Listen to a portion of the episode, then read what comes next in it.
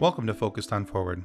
The purpose of this podcast is to focus on recovery from life situations, be it a disease, chronic or acute, perhaps the loss of someone so dear to you in death, or a change of life patterns that has affected you so profoundly that you have no choice but to find your new normal and become focused on moving forward. Each episode is designed to show the positivity that people bring to each and every one of their stories, the successes they've had, ways that they have become so definitively focused on moving forward. We look forward to sharing their stories, and we hope that they inspire you just as much as they have inspired us. Thanks for listening and enjoy the show. Hello and welcome to Focused on Forward. I'm very excited to have uh, our guest here today. Uh, so, back, a little bit of backstory about our guest. I was watching some videos on TikTok, as you do when you're bored and you're looking for something to do on a Saturday afternoon. And I came across uh, this particular TikTok creators page, and I thought, man, this guy's got such a cool story. And then his wife was involved in some of the storytelling as well. And I thought, man, she adds a lot of flavor to what what's going on here. So it's my pleasure to introduce you to Andrew and his wife Alexis. Now, typically on on Focus on Forward, when we talk about overcoming things, we talk about overcoming um, physical problems. We talk about overcoming addictions and and alcoholism or things along those lines. We've also started recently to talk about things that affect our mental health things that affect our our personal well-being and that's very much what andrew's story is uh, so i'm excited to turn the floor over to andrew and his wife alexis and they're going to tell this story. Sit down buckle up kids. It's going to be a fun one. Go ahead guys. All right. Thank you very much. Um, i'm andrew. This is alexis. Hi. And uh, my story uh, essentially starts uh, I guess in my childhood. Um, I don't remember much before four years old. Uh, I remember Colorado, and I remember a lot of snow. And we lived in this tiny little house that was attached to a couple of other tiny little houses. And it was next door to a daycare, so everything was kind of really e- easily taken care of. Um, as a as a kid, I would get really sick, and I didn't remember why. Uh, everything started clicking on, or clicking later on. Um, but I would have severe earaches. I would have uh, fevers and all sorts of really horrible stuff. That the only way I was taken care of was to be put in an armchair and covered with a, a blanket and left. Um, my mother was never really much in the picture at that point uh, she uh, she wasn't much in the picture at all. She provided very little of the uh, maternal instincts that I assume a mother would have. um, but uh, you know, growing up was was hard in that I grew up very quickly. I learned how to do uh, my laundry. I learned how to cook. I learned how to clean uh, uh, not well, according to my wife, not quite up to standard. Um, you do your best. I do my best. I try. Uh, so, as I was growing up, I never really noticed that anything was off. I always thought that my childhood was normal. I always felt like I had uh, a normal mother who was just away from her ex husband for varying reasons, anything from uh, his addiction to Dungeons and Dragons to uh, satanic cults, satanic cults. Um, so I get later on in my life, um, I would say around high school, when I start pushing back. You know, I'm a teenager. I'm not giving uh, my mother what she wanted out of me, and I I I I came to a point where I finally met someone who gave me more of a feeling of being a part of a family, a part of being loved than I had ever felt before in my life. And that was Alexis. And to this day, she just provides so much to my life. But uh, I digress. Um, so How- after meeting Alexis, oh, How- I'm sorry. Go ahead. No, that's fine. Just real quick. How old were you when when the two of you met?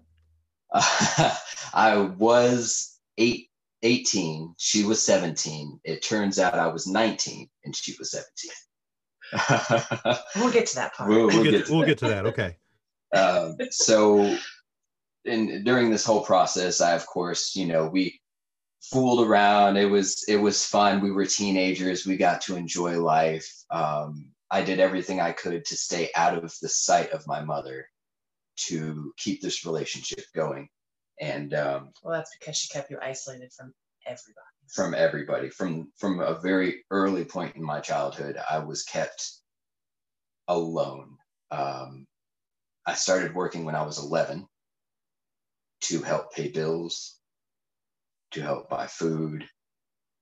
And again i thought all this was normal but you know meeting alexis i, I started realizing what a family was about what it was like what it was meant to be, I guess, was more of the apropos statement.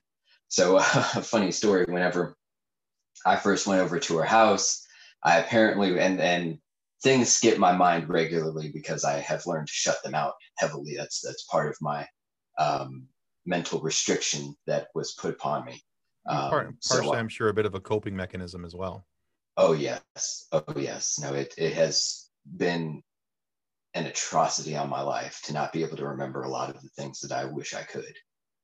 But I walked into her house and I look around and I'm like, wow, you're rich. like really rich. Like what's going on here? Am I have I like stumbled into a, a trust fund or something? What's what's going on? Now, to put it into perspective for you, uh, my parents lived in a 1,500 square foot ranch home on a dirt road. Um, we were not rich. We were, you know, lower middle class family. We were having spaghetti that night for dinner. but he just thought Clearly, that- the Rockefellers. Oh yes. yeah, he truly Yes. did. And I was like, what do you mean you're rich? What are you talking about? Um, so as a as a comparative from the, the time I could remember, uh, we moved several times. I'm talking when we hit the state we were in, we moved two to three times a year.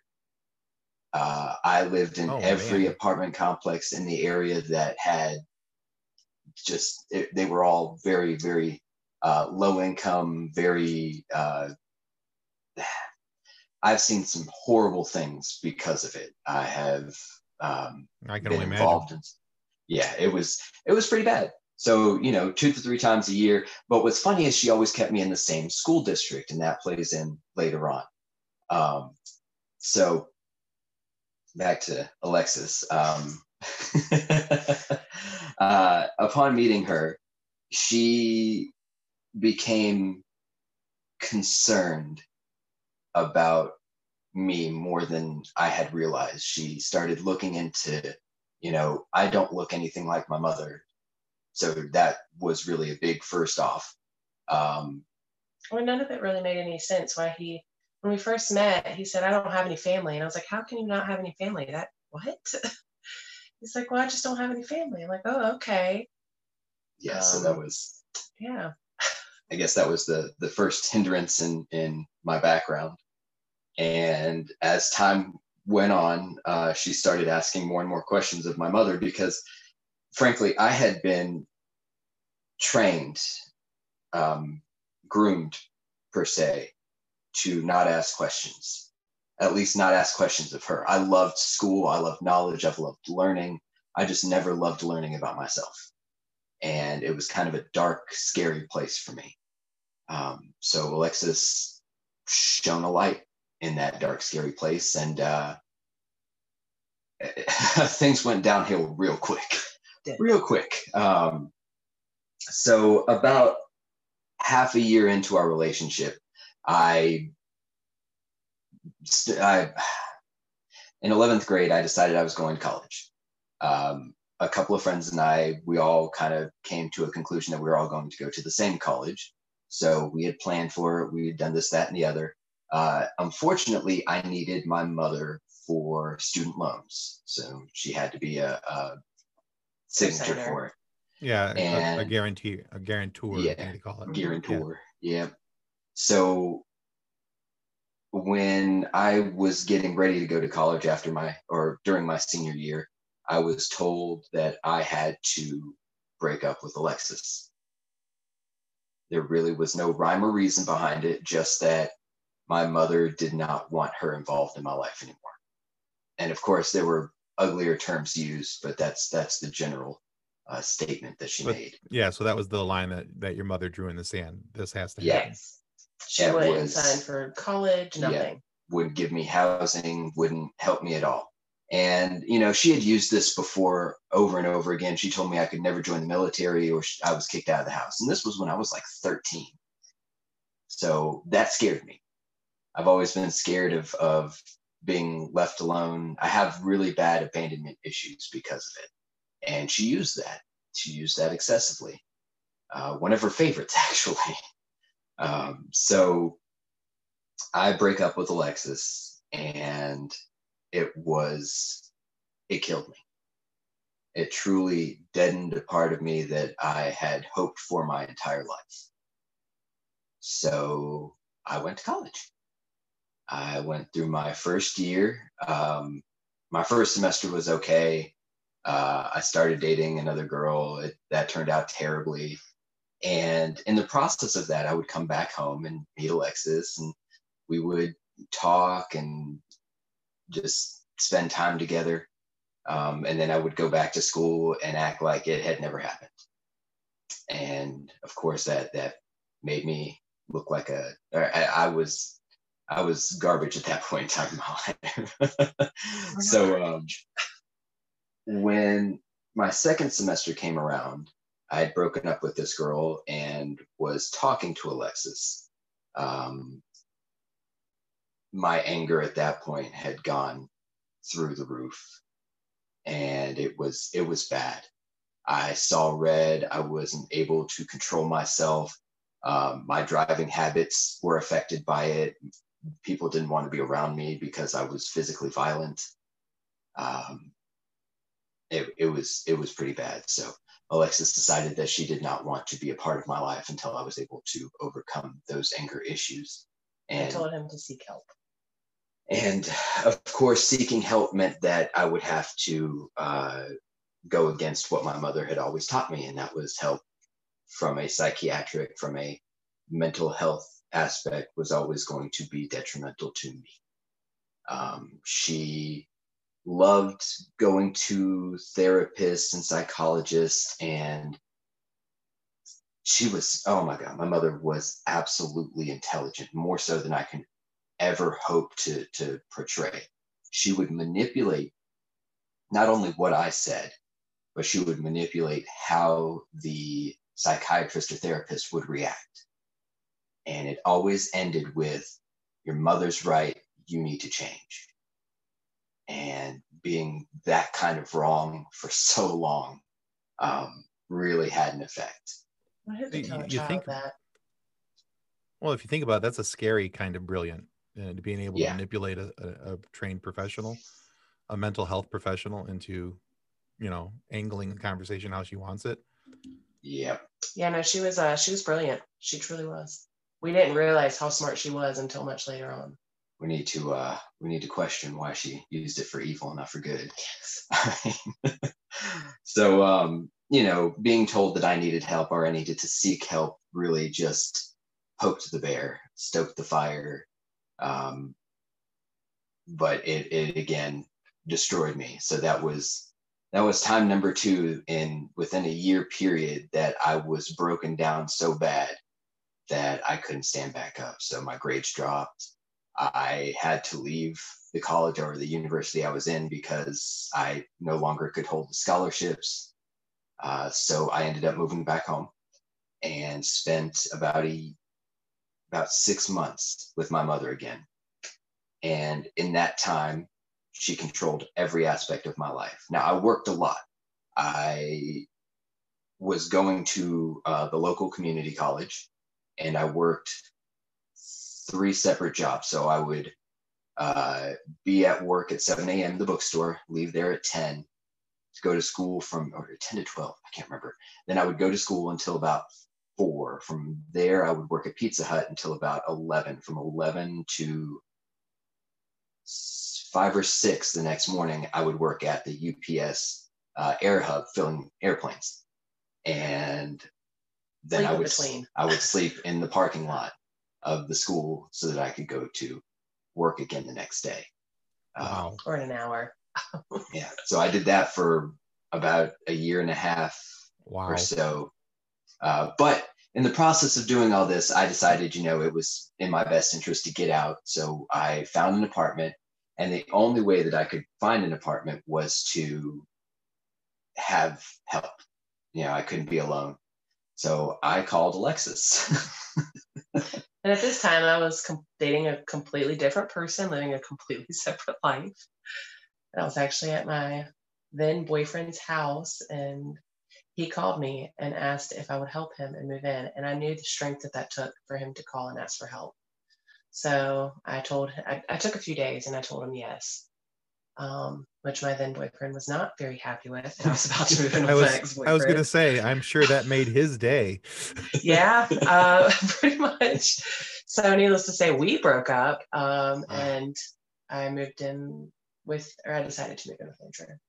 um, the way it all occurred was was pretty uh, underhanded. So we had paid the first month's rent and whatever fees we needed to. So we had to actually wait for them to to paint an accent wall. So it was a 400 square foot apartment with a kitchen where you could basically put your back up against the sink and your toes uh, touching the fridge. Nice. So um, the accent wall was bright green. Um, and it was like one of four walls in the entire apartment. So we had to wait for that. Um, it, it was mid December when we learned about that. And we were going to move in January First. 1st. So at that point in time, my mother decided that it was in her ability to stop me from moving in with Alexis. And she gave me my last ultimatum of my teenagehood and said, You move in with her and we're done. You're out. I said, I'm moving in with her. So I was kicked out December 23rd, Yes. 2006. And I was on the street with my stuff. and I yet again sucked it up and called Alexis and I said, I, I have nowhere to go. Um, I know we're going to move in together, but it's it's going to take me some time to get my stuff to where we need to be. And she did the the biggest thing that had ever happened to me in my life, and that was she took me in, her and her family. Yeah, I was living with my family or my parents at the time, and I called my mom and told her what was happening. And she basically was like, Absolutely not. And Andrew will not be on the streets. He can come live with us. So he came, and we had a, a kitten. We had picked up this kitten a few months prior um, that was living with me at my mom's house until we moved in together. Um, this crazy kitten. But she, he came and lived with us until we moved in together. Um, and he spent Christmas with us, and that was his first real Christmas. I, I had never been involved with a family Christmas before, and it was it was something out of a picture book. It was magic. I I slept on the couch. I got to be next to a Christmas tree. I got to have a Christmas dinner. I had a Christmas breakfast, and it was magical. Christmas presents under the Christmas tree, and I, I So coming from the background you you were coming from, did you kind of feel like you were on the outside looking into this, or I I mean, it sounds like point in time, Alexis's family was very welcoming to you, and Yes. and inclusive of you, but did you still feel a little separated from what was going on based on your upbringing? due to my mother's manipulation, I always went with family will let you down. Do not trust family. Okay. And even this to this day, I still feel like I'm on the outside. I have a hard time hugging her parents. I have a hard time. Um, I hope they don't listen to this.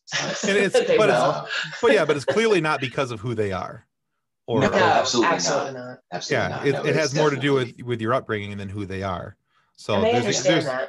right there's so yeah there's a clear line of distinction there of of your challenges versus your feelings for them. Yeah. Now, my mother did well in in training me to not trust in general. Um, one story I, I used as a as a catalyst for that notion is I went to Disney World with her when I was, I believe, seven or eight years old. So this was um, after I think a year or two after we moved to the state we're in now, and the you know Disney World. This was big for a kid, huge. This was Mammoth, yeah, 1993, absolutely. maybe. Mhm. And so I was so excited, but I was sick. I was sick again. So um, I was just getting over something and I was given medicine. And instead of allowing me to have something that I could just, you know, drink, uh, my mother forced me to start taking pills. And we were driving there. Um, the majority of the time, she would hand me a drink and force me to do it in the car while we're driving. So I don't, I don't know. Most people don't have like motion sicknesses and whatnot, but to be able to do that is difficult for someone learning how to do that. Uh, so it would usually like she'll hit a pothole or something and the pill would come out and go into the bottle and dissolve. And she would yell at me for wasting medicine. She would yell at me for 10 other things. And then she would turn around for about 10, 20 minutes and drive home. And then she turned back around. And she did that four or five times on the way there. Um, when we got there, uh, I, I got to attend the Ninja Turtle concert, which is the whole reason I wanted to go. Like that was that was it. Um, Nice. So we did that once and had breakfast at the whatever castle once. And then for the rest of the week, she found every reason to yell at me and keep me in the, hot- the hotel room, I think it was. Oh, it was hotel. Pretty sure it was hotel. Um, but they had in service nannies. So I would always get the same nanny. She would always come in. She was younger, probably 17, 18 years old, would always complain about her classmates calling her the Jolly Green Giant. So I listened to this girl's story every day for like five days straight. it was it was terrible. I hope if she hears this that that I apologize for what she went through. I was just too young to help her. but Young to um, help, too too young to appreciate what she was dealing with. So yeah, yes. So my mother would go to like I, the one I remember specifically was Epcot. I really wanted to go to Epcot. I really wanted to go in and, and enjoy the technological aspect of it. I just never got to. So at the end of the trip, um, I made that statement.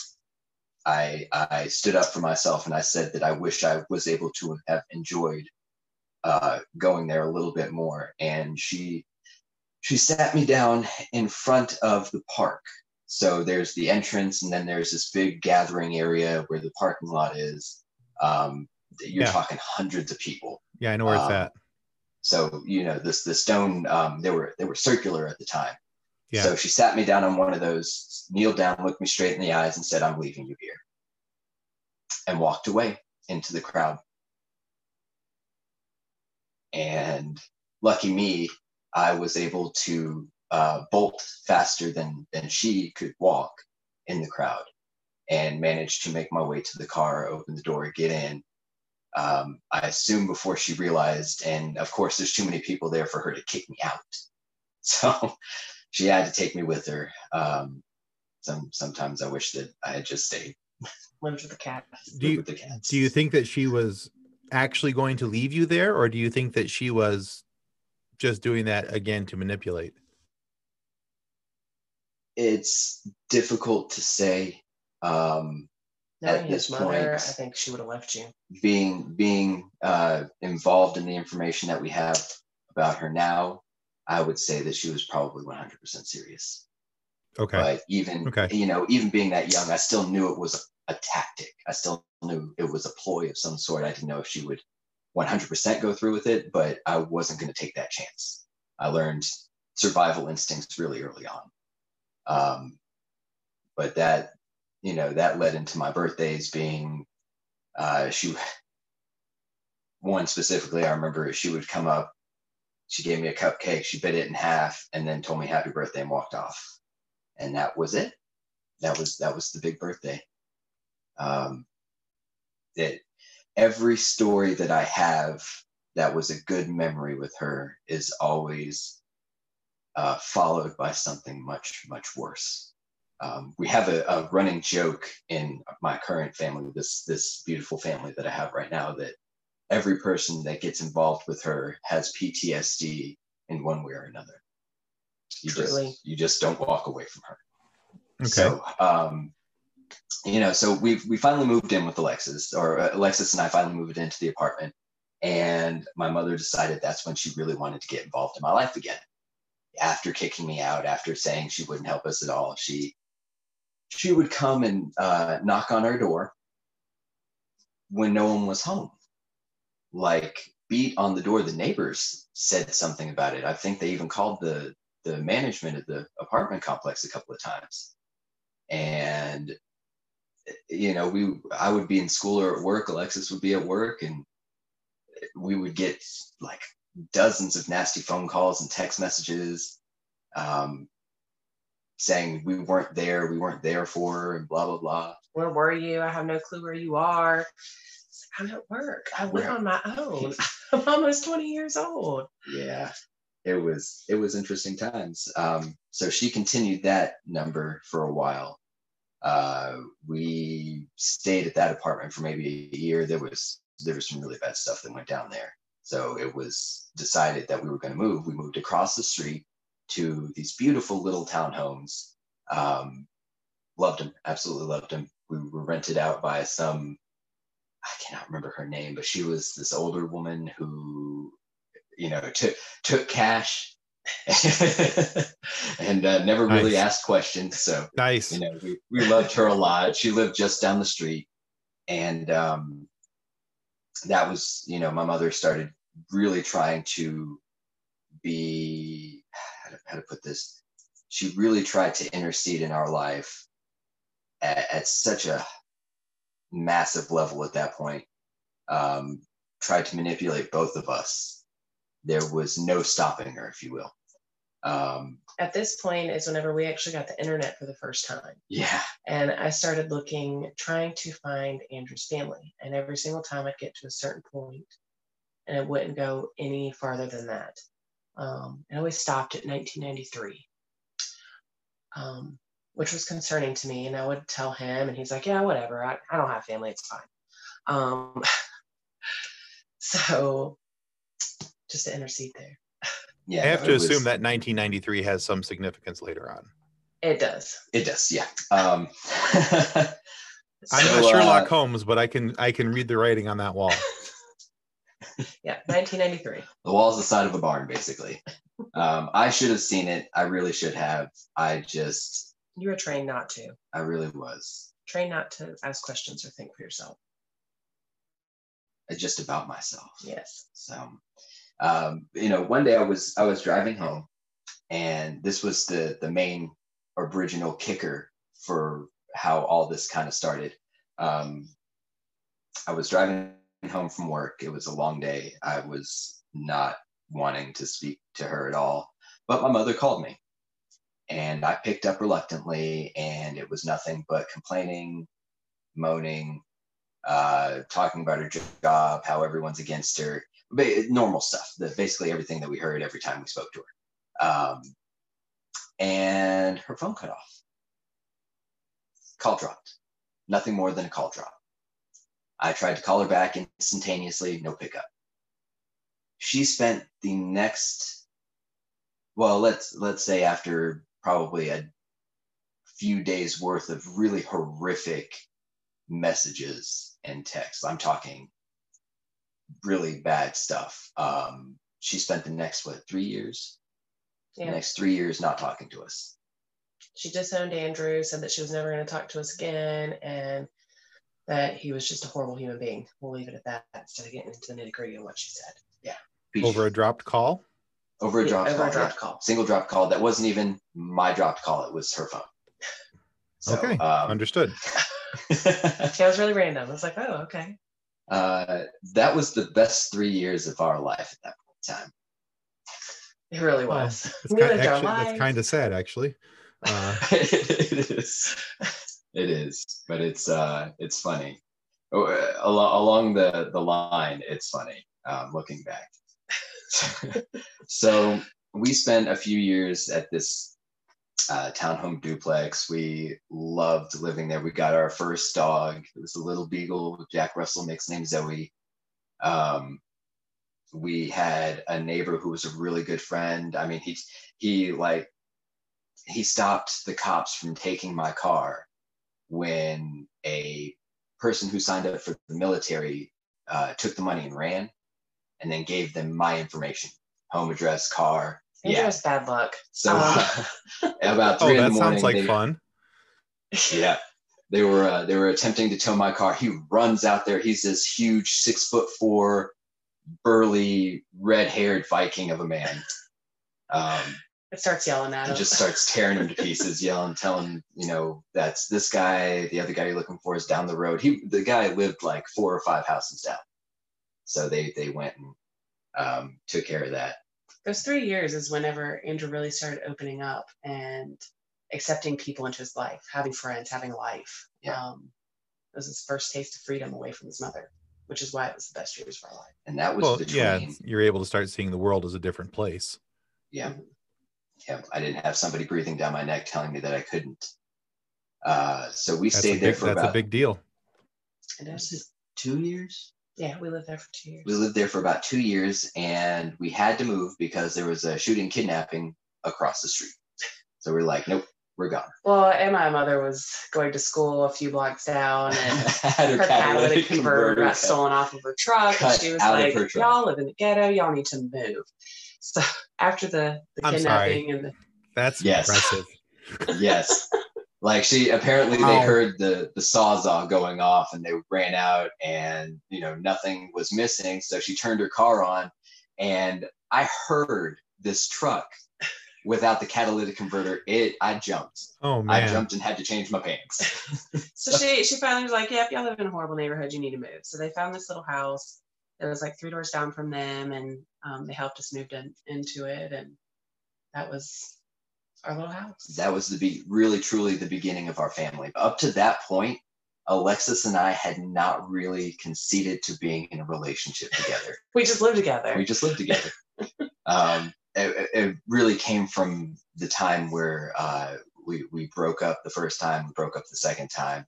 Um, all of that was culminated into this really messy idea of what our relationship was.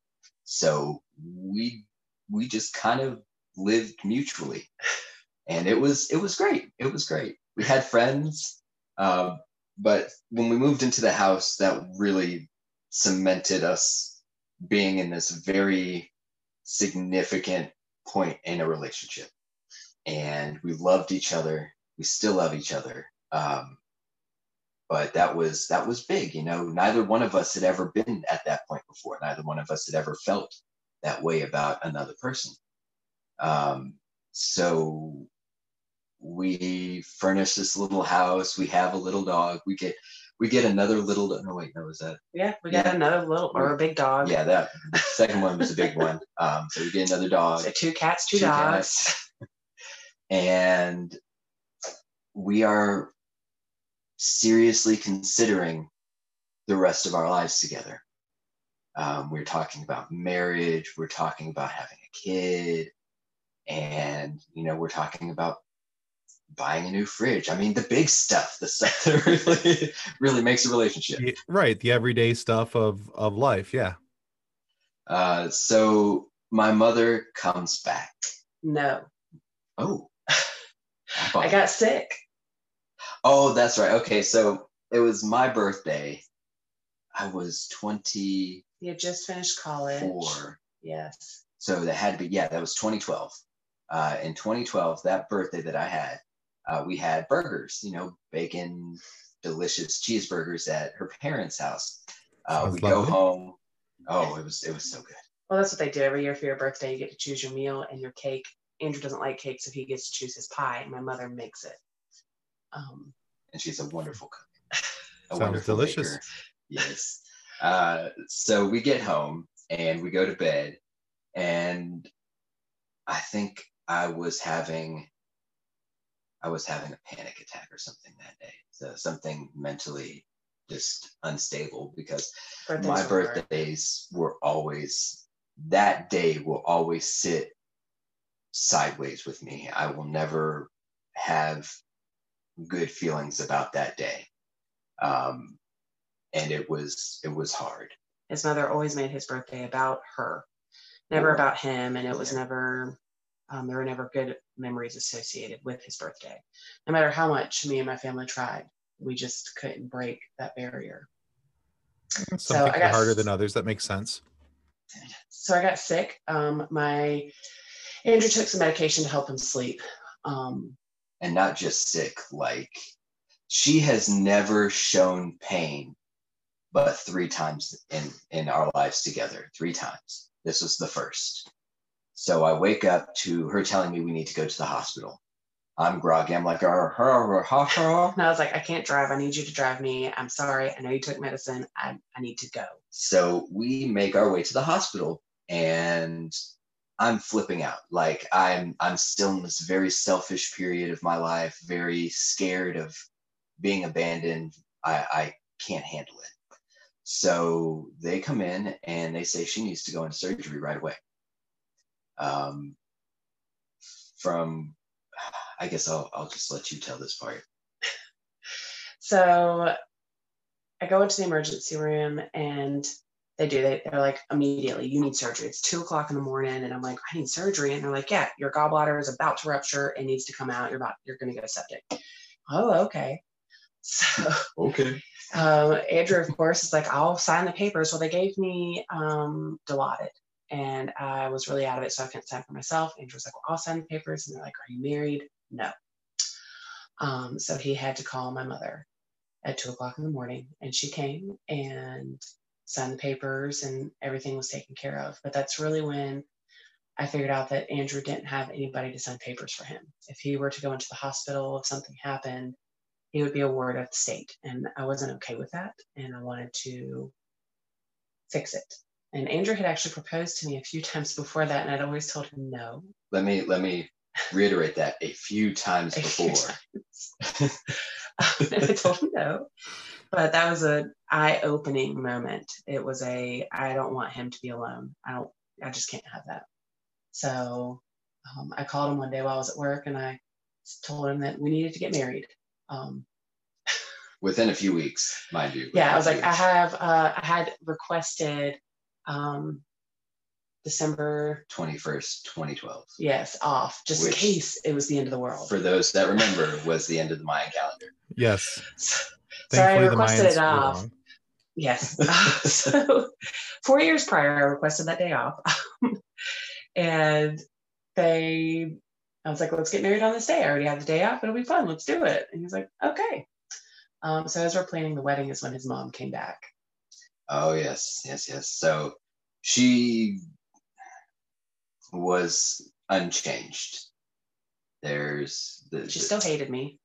she still hated the fact I was with her. She still wanted to control everything, but acted as if she wanted to be a part. And that came about with her requesting to do the rehearsal dinner. Being the person Alexis is, she's kind, loving, caring, and said, Yes, you can do that. Um, I just wanted to include her. That's Andrew's mom. it's hard to say anymore. I know. In, in any other circumstance, that would seem like a reasonable request. Exactly. And I was like, maybe she's different now. So sure, you can and you can do it. That's fine. This is the day before It was the day of. the day of the dress rehearsal, my mother never, She never wouldn't call up, us, never- nothing. nothing. So we had to plan.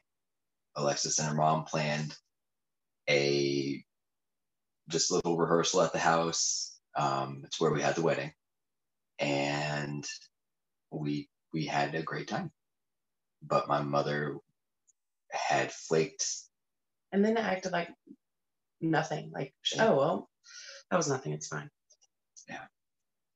Uh, but day of the wedding was wonderful. I had a skull bow tie. I wore black Converse. I bought him a suit. a tiny little Nice. suit, It was his first suit ever. first suit. Um, it was it was beautiful. I teared up when I got to tell Alexis how much I loved her. And It was very small, maybe 10, 15 people. We didn't want a huge wedding. It was just, but guess who showed up? Yeah, for about So six- 15 minutes. So the 16th person. Yes. Okay. yes, the 16th person, person showed up. Uh, so she came in, took maybe two pictures, Yeah. maybe. She stayed for the nuptials, and then I think we have two pictures of her there, and then she literally just left. They're the most awkward pictures I've They ever seen in my life, and we have a six-year-old. So That's saying something. She's like, she's standing on one side of the room, me and Andrew are on the other side of the room, and then huh, that's our picture together.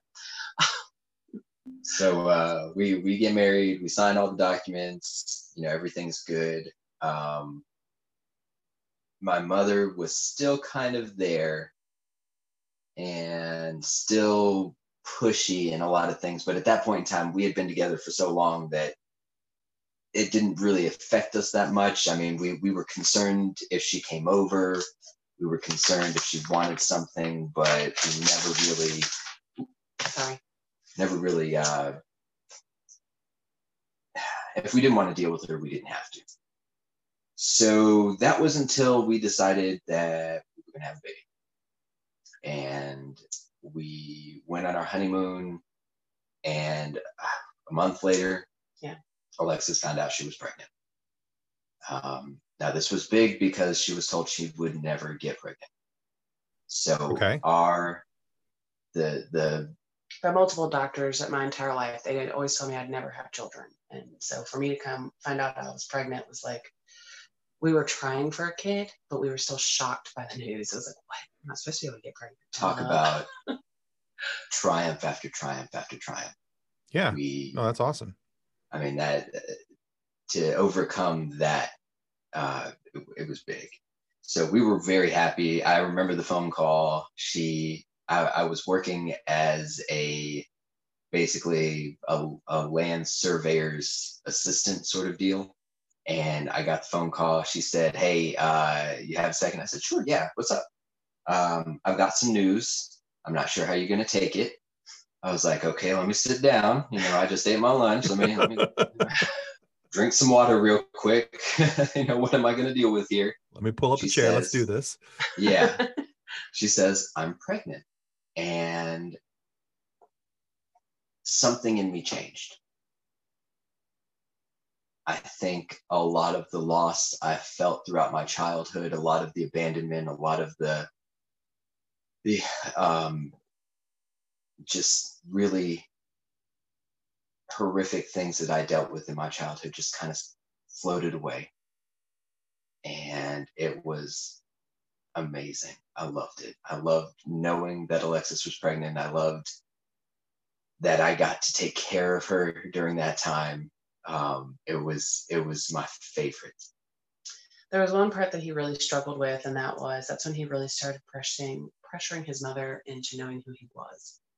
Um, A lot of that came from the fact that I didn't want to end up like my mother. I didn't want to be that kind of parent. So that fear led me to ask more about who I was and where I came from. Reasonable. Um, and you know, also it- there's there's familial aspects, there's genetic aspects. You want to know what your child's going to have to deal with. Absolutely. So we we were fervent. We pushed and we pushed and we pushed, and all we got was crying. and I point so whenever we got married, I didn't take Andrew's last name because I had a feeling it was made up. Um, he grew up thinking that he was Spanish. Um, that's what his mother had always told him. So Okay. your last name did not fit that bill, and I was like, "There's no way that that's your real last name." So I refused to take his last name because I was not about to change my very powerful, prominent last name to a made-up last name. right. Which One is without any understood. attachment. Sure. Yeah. So I kept asking her while when I was pregnant, did you change his name? And she finally admitted and said that she changed his last name. Um, nothing about the first name, just I changed his last name uh, because I got divorced. Oh, okay. Uh-huh. But his last name still wasn't her maiden name. So it still didn't make any sense. I was like, I don't understand. Okay, so that Huh. yeah, that that didn't make any sense. Yeah, because I'm thinking, okay, so she changed the last name because of divorce. That makes absolute sense until you just said that. Yeah. Yep. So it made no sense. It was like, so where did this name come from? Oh, you have, I don't, and she wouldn't tell us. Now, my entire life, I asked who my father was, and the only thing I managed to get out of her was the first name. Um, and of course, you know, horror stories about what he he and I'm using air quotes here, what he did to me. Um, threw me up against walls as an infant, you know, beat me, uh, yelled at me. Anyway, it it was it was bad what she said. So I had always taken that as truth. Well, there was one thing that I, have to mention briefly. One of the stories was that um, Andrew was supposed to, he was apparently left handed as a child, but his father beat it out of him. Um, that is a story that she told me multiple times. And um, there's a Interesting. reason I am saying that.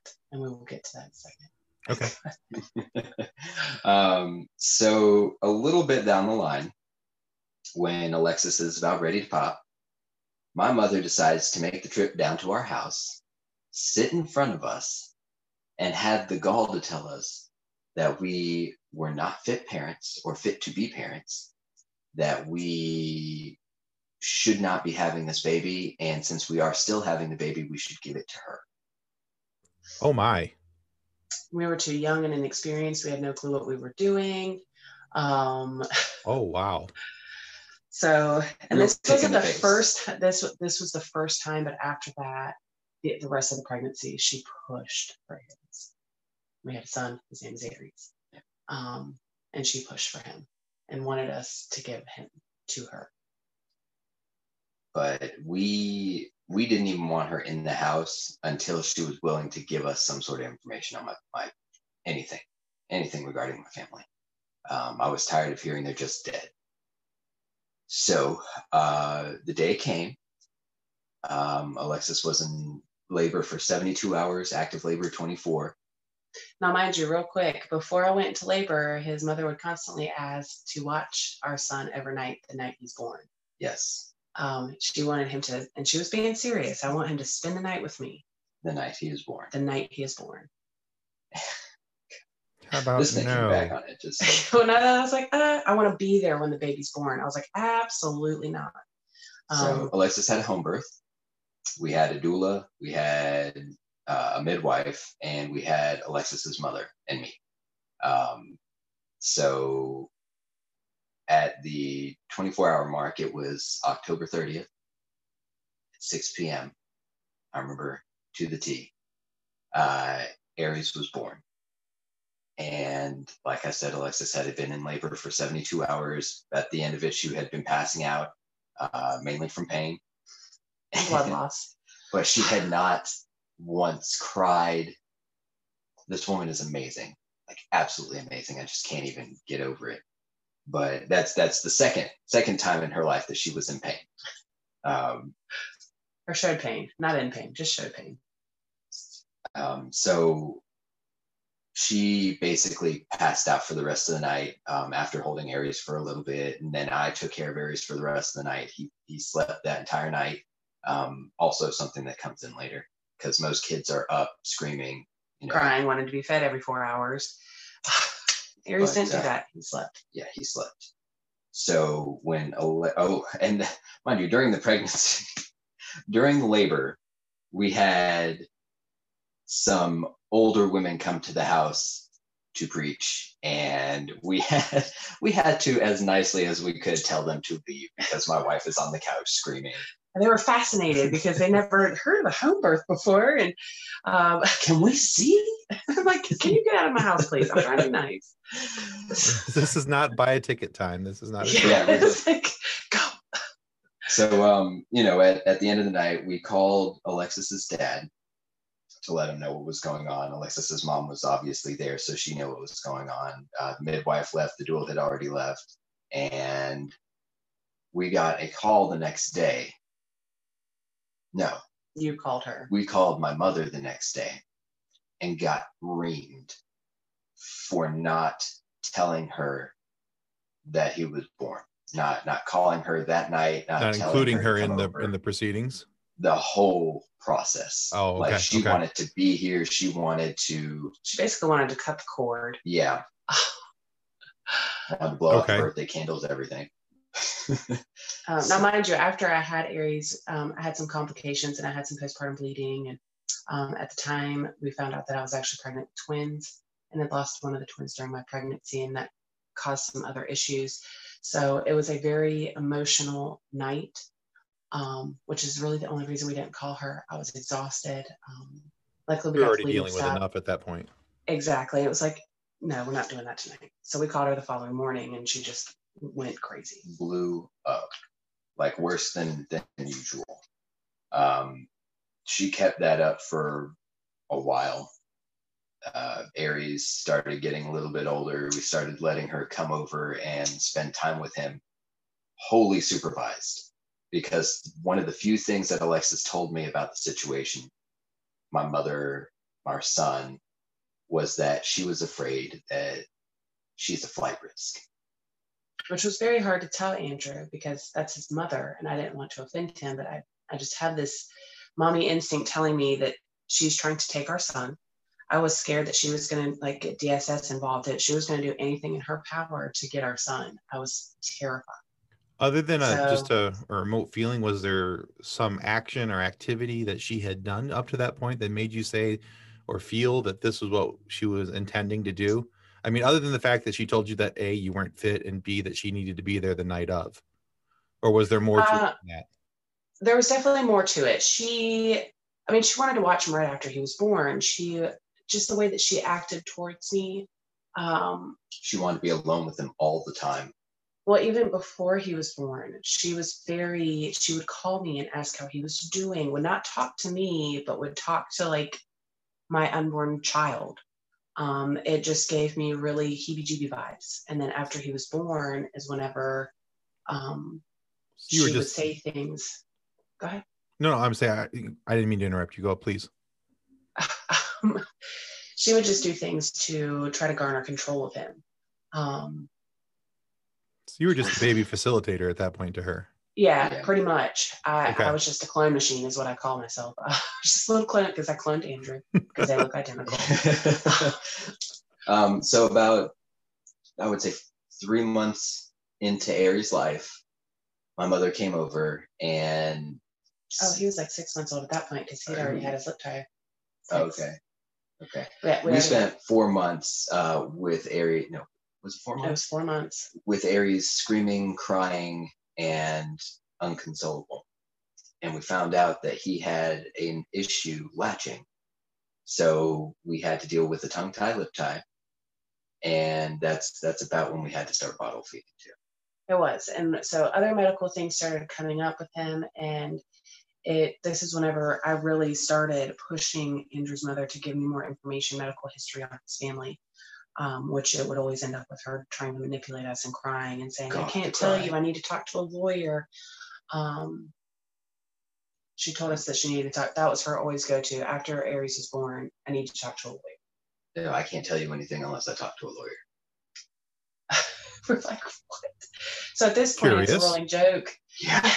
It's like a rolling joke in my family because he looks nothing like his mother. It was like, oh, well, your mama just took you from some somebody. We don't know. We always we always joke that it was like uh, Enrique Iglesias' child or it's like you were you were stolen. So I mean, we would talk about it at family gatherings. Like, yeah, huge joke. Um, so around six months in, um, we we first of all started noticing that he had a little bit of weakness in his right side, on his right arm. in his right arm. So we got a brachial plexus injury um, diagnosis. diagnosis. Thank you. And what that is is just as he was coming out, his shoulder would have gotten caught on Alexis's hip, and him being pulled out would have been uh, just would have pulled it farther than usual and caused an injury. Um, making him un- unable to really have a whole lot of function in that arm. But and I talked to the midwife, and because of course I was out of it when he was born, so it's like I don't know what side came out first. Uh, yeah. And she told us that it was like, well, his left side came out first, not his right side. That doesn't really make a whole lot of sense. I'm like, no, that doesn't. Um, so, so he had to start doing a bunch of therapies, and we were trying to get insurance for him because at this time he didn't have insurance, and um, therapy is expensive. Therapy is very expensive. So we, his mother, yeah. Come. Uh, she came over one day, uh, sat down on the couch, and the the just the absolute gall of this woman just blows my mind. I wish I had a, a tenth of her ability to do this, but she looked at us and she said, "I'm going to get an insurance policy on Aries under my name." Now, when I okay. heard that, I, I had been working with attorneys for about eight years, 10 years almost.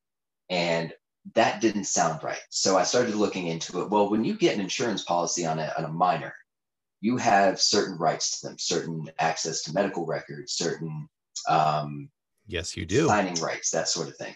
So I I knew something was wrong there, and we denied her 100%. Said no, absolutely not. Well, then um, she would start talking and saying that there could be nothing wrong with her grandchild and that we needed to get a second opinion and basically completely dismissing our concerns and worries about our child.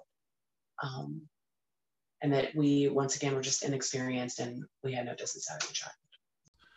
Uh, growing up, you talk about, uh, you talked about um, feeling uh, separated uh, from your family. You, you've, you talked about. Uh, Thank you for listening to part one of the story of Andrew and Alexis. Part two of that story will take place one week from today, right here on Focused on Forward. Well, that concludes another episode of Focused on Forward. To be a guest of Focused on Forward, you can reach us through Twitter at PodcastFOF, through our Facebook page named Focused on Forward, or through email focusedonforward at gmail.com. We look forward to hearing each and every one of your stories that has yet to be told.